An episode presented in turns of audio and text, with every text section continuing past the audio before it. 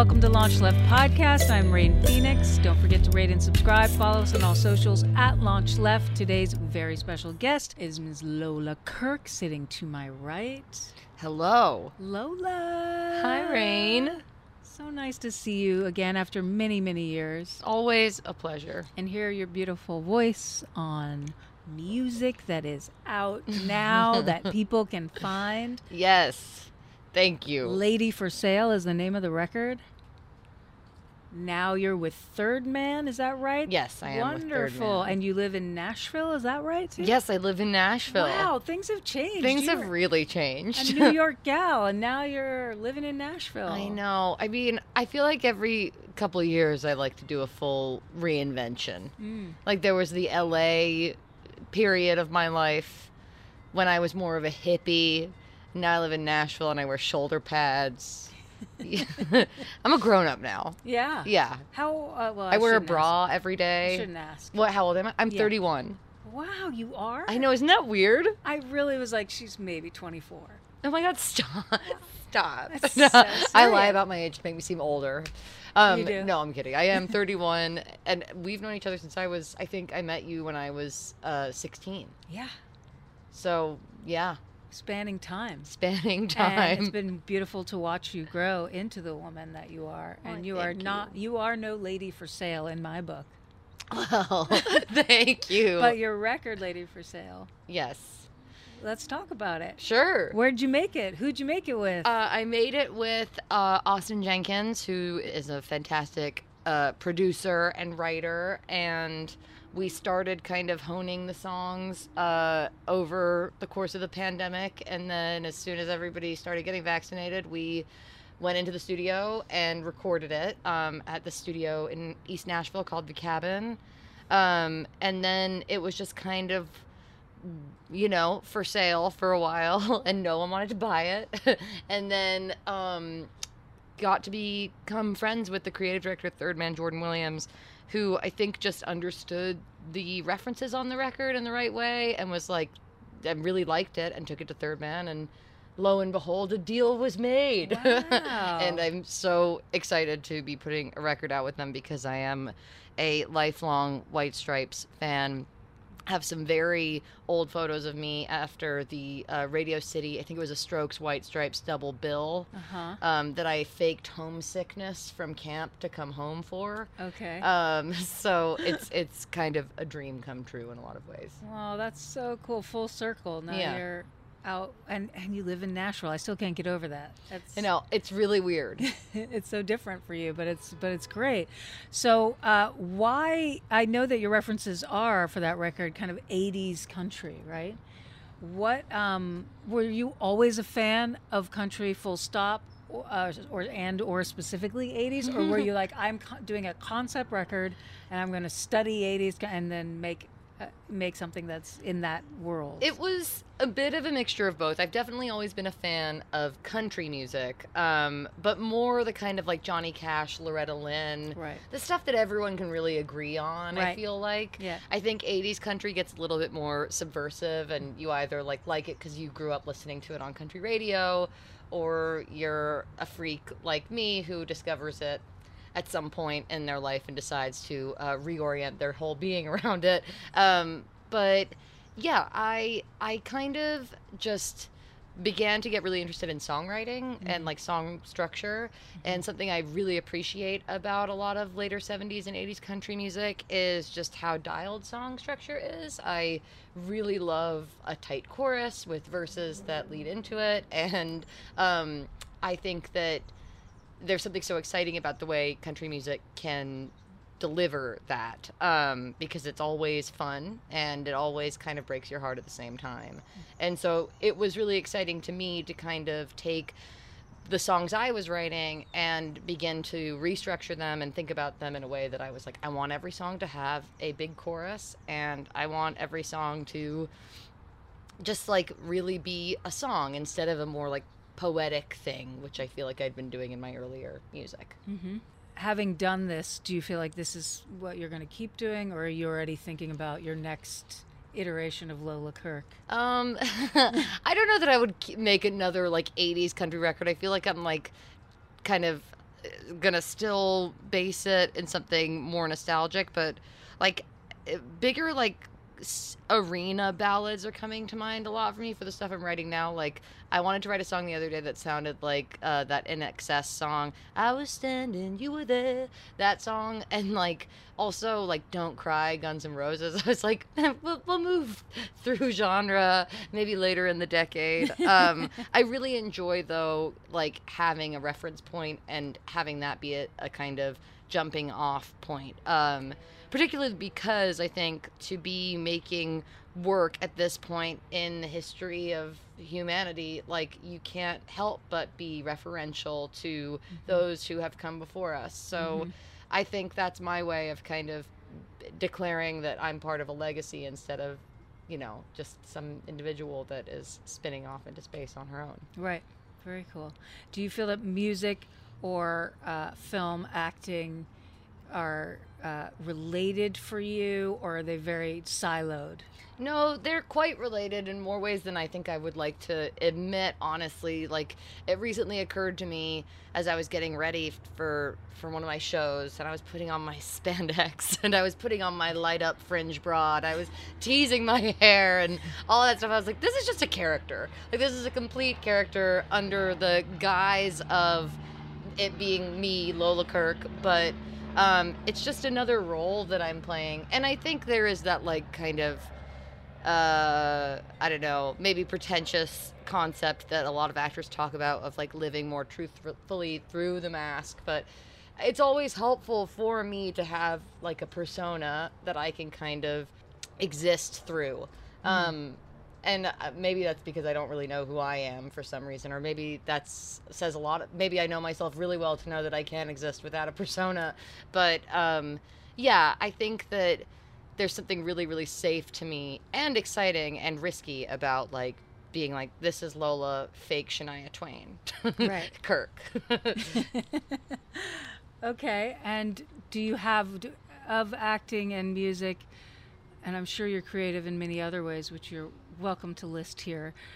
Is there one that it- Juggling. There you no, go. I, I can't juggle. is there one no that is skills. most like that you love the most, or is it equal? Um, well, you know, I think that I have felt more control uh, as a musician, which is something that can feel at times exciting and then at other times can feel really daunting. I'm without a manager right now as a musician, and that I don't like being in that much control. It's exhausting. Um, and also like i think it, the burden of promotion falls squarely on the artist a lot more uh, when you're a musician especially an Yeah. independent musician um, and that sucks for lack of a better word um, I, I find it really uninspiring to be on my phone as much as i am but i really really want my record to be heard Right. so I'll, do it um, Right. you know i'm doing it for this greater good not just for me to be like more famous like that Right. sounds actually horrible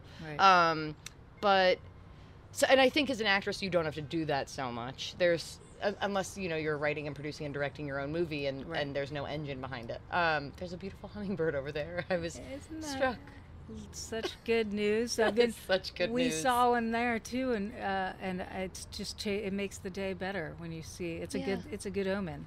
near the alien flowers Yeah, for those who can't see there are flowers that come from outer space Yeah. blooming all around us yeah, we're very blessed to be in this outdoor gazebo in Yeah. the hills for sure. Talking about music and art, what privilege yeah we what have. privilege we have really, truly truly uh, remarkable that this is us here now in 2022 with all that is going on, and that is a good segue for me to to ask: uh, Is there something in the world that you champion that you're passionate about?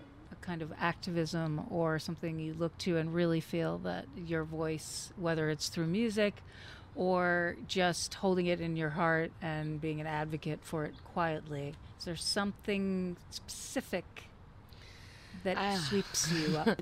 I mean, there have been, there are so many things. I think the greater, the greater thing is just like people being safe and well. Um, so at times in my life, that has been um, being, I forgot what the term was.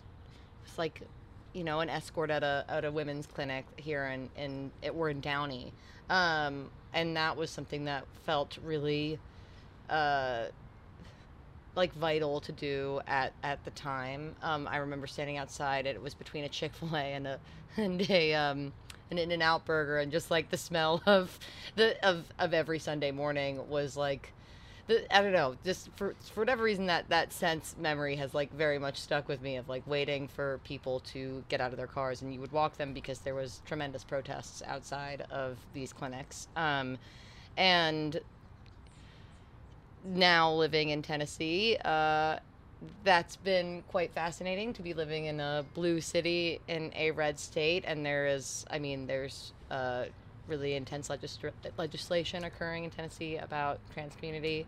Um, and then I guess, like, the thing that has been kind of most interesting to me lately is is I, I think like women's self esteem generally, uh, and um, I'm not sure how to talk about that because I, I think that it's really hard to um, live in a world where people are, you know, talking about creating good and then everybody is changing their face and, um, you know, contributing to the general anxiety of mankind. And as an artist, that's that's the opposite of what I want to do.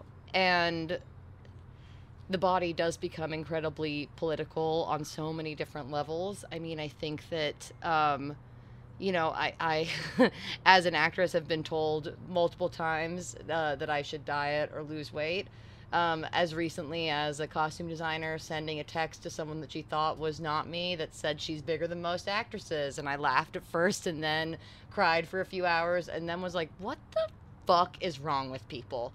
Like, so so I don't know. I, I think that there's a part of me that wants to be like completely empowered and body positive and then there's another part of me that really really wants to be easily digestible and work all the time and be successful and balancing those two parts of me um, has been a challenge um, I and I, I, I hope that this record in a way speaks to that because and that's like what the lady for sale is all about. There Right. is a twist of irony. I, I don't think I could go into the process of releasing music and putting myself out there without it because it's brutal. Yeah.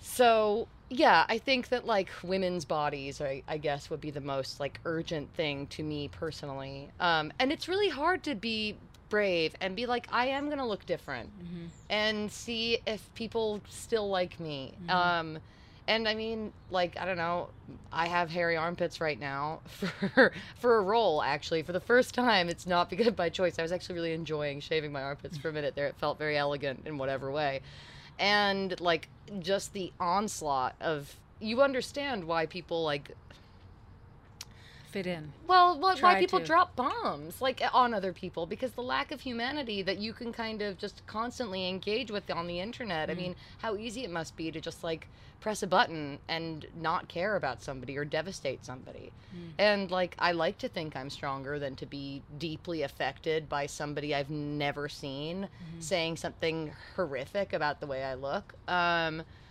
but it does slowly erode you, and there becomes this like heavy lift that you have to do as an individual to to choose to eh, to intentionally not care about that Mhm. and and hope that you know you can help other women not care about that and other men too and other everybody because I, I, I I you know it's not just women who are being impacted by those kinds of ideas Well, and thank you for bringing it up. I think uh, you articulated so well what so many of us struggle with, specifically around the idea of like being who you are versus fitting into something and being easily digestible, right? Like being what is needed, eh, being asked of you in a societal sense, which is literally just a just much like money and many things, it's a decision we all made to value, to give that value, to give this idea that a woman looks like this.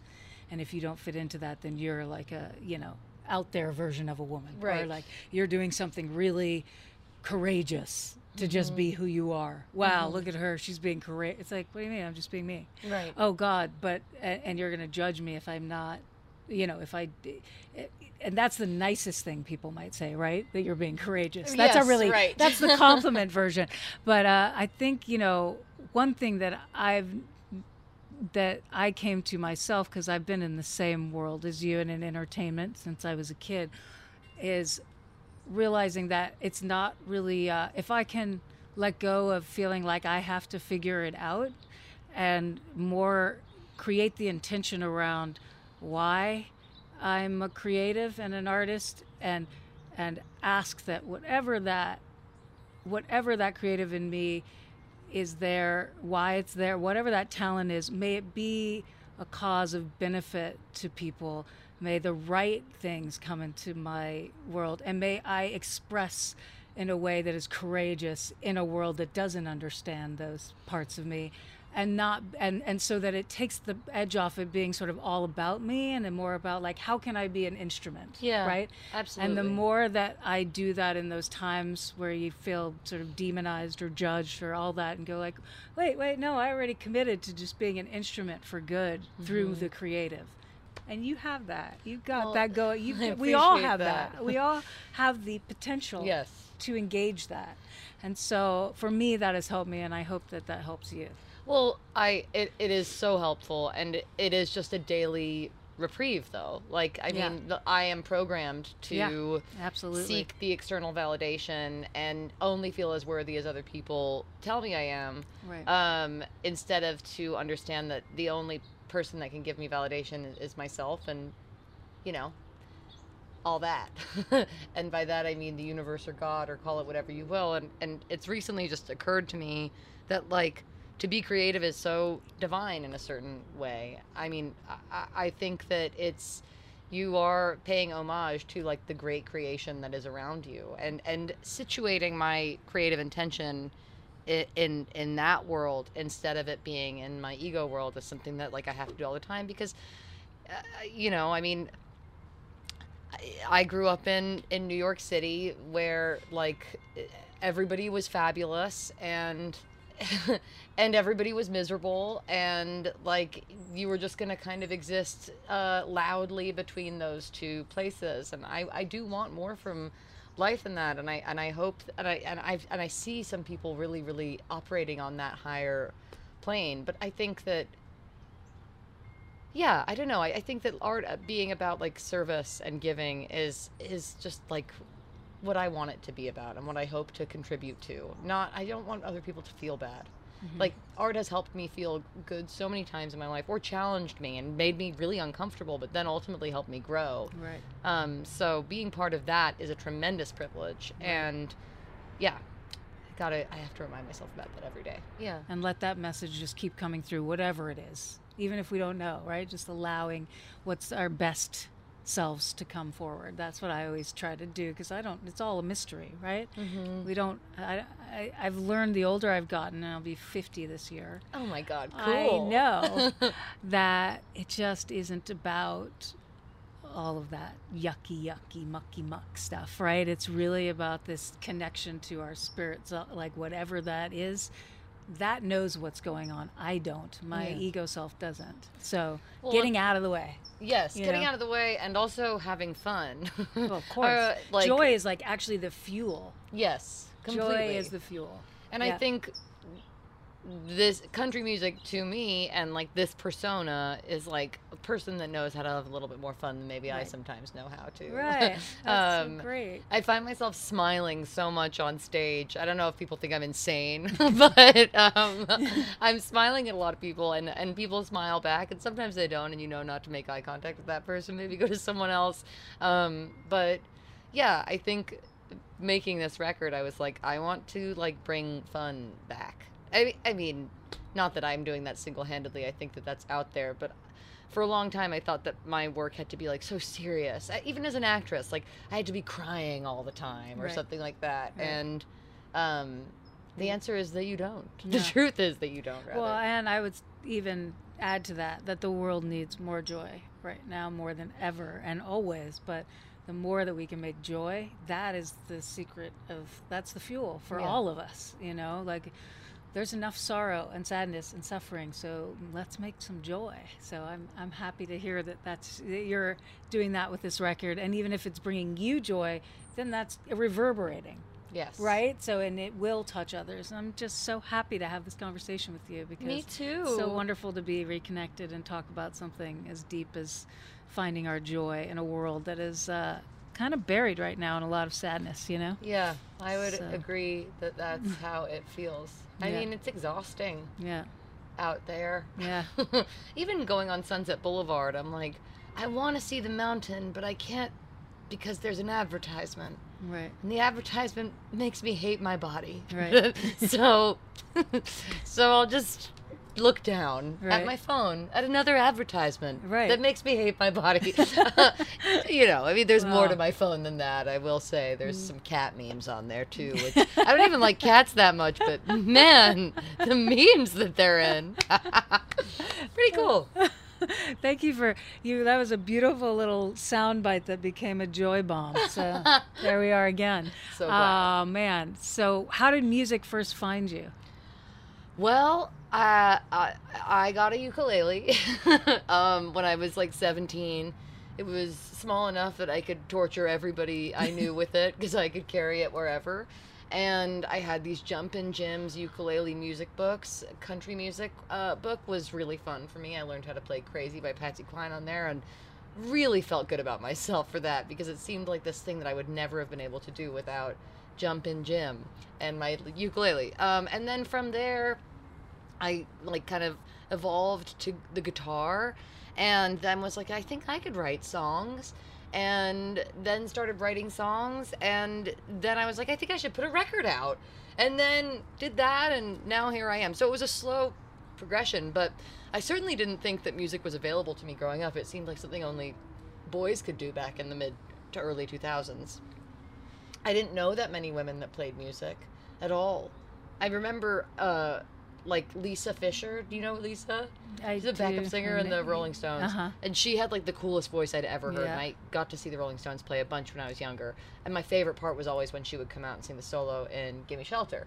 Um, and she was like the only woman I knew who played music when I was a kid. Hmm. So it, it was a, a a slow understanding that like I too could do that.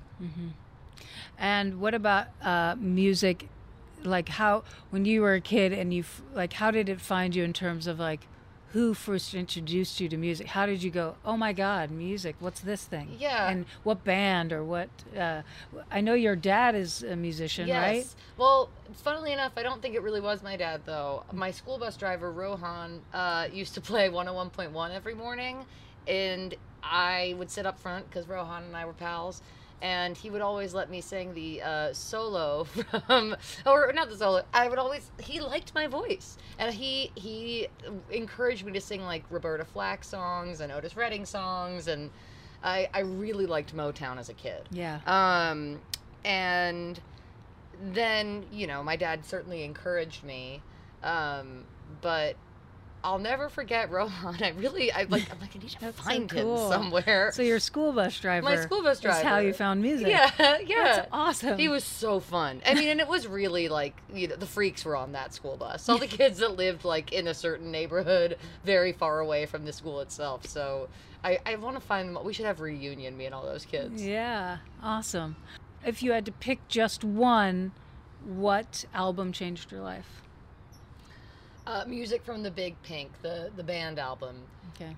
I don't know why. I think I found like another 11 year old girl when I found it who also loved it, and the two of us, with the taste of a 50 year old white man, decided that this was like the greatest album of all time, and uh, listened to it endlessly. Okay. And uh, what format did you listen to it on? CD. CD. I I had a gift certificate to the Virgin Megastore. Okay. Yeah, so I- Those are now no longer. no, R.I.P. Yeah. Virgin Megastore. Uh, so, what was your life like at the time? Do you, do you recall?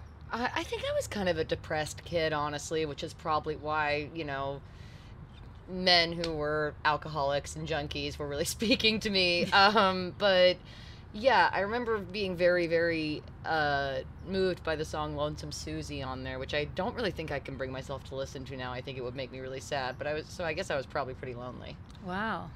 That was you just answered the other three questions I Oh. had.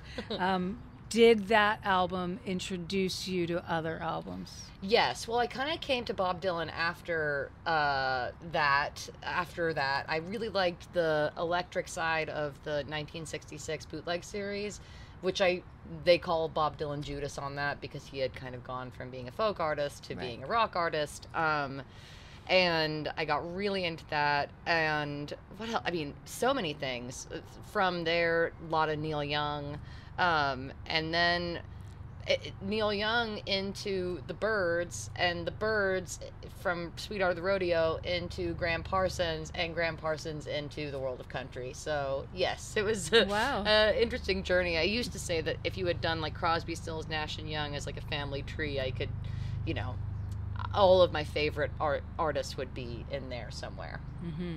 Very cool.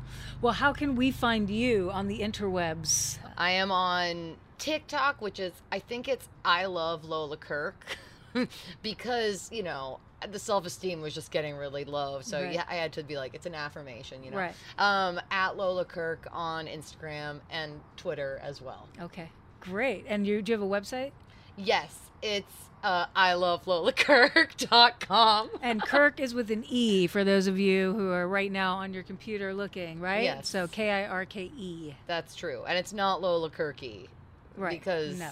yeah, it just doesn't have the same ring No, to it. no, no, no.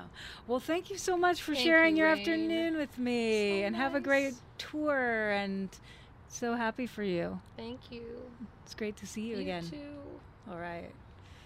Bye, guys. Bye. Launch Left aims to create an intentional space that highlights and empowers all artists for whom radical creativity is not a choice, but a necessity. Launch Left begins with music, but its ultimate aim is to launch left of center artists in all creative fields.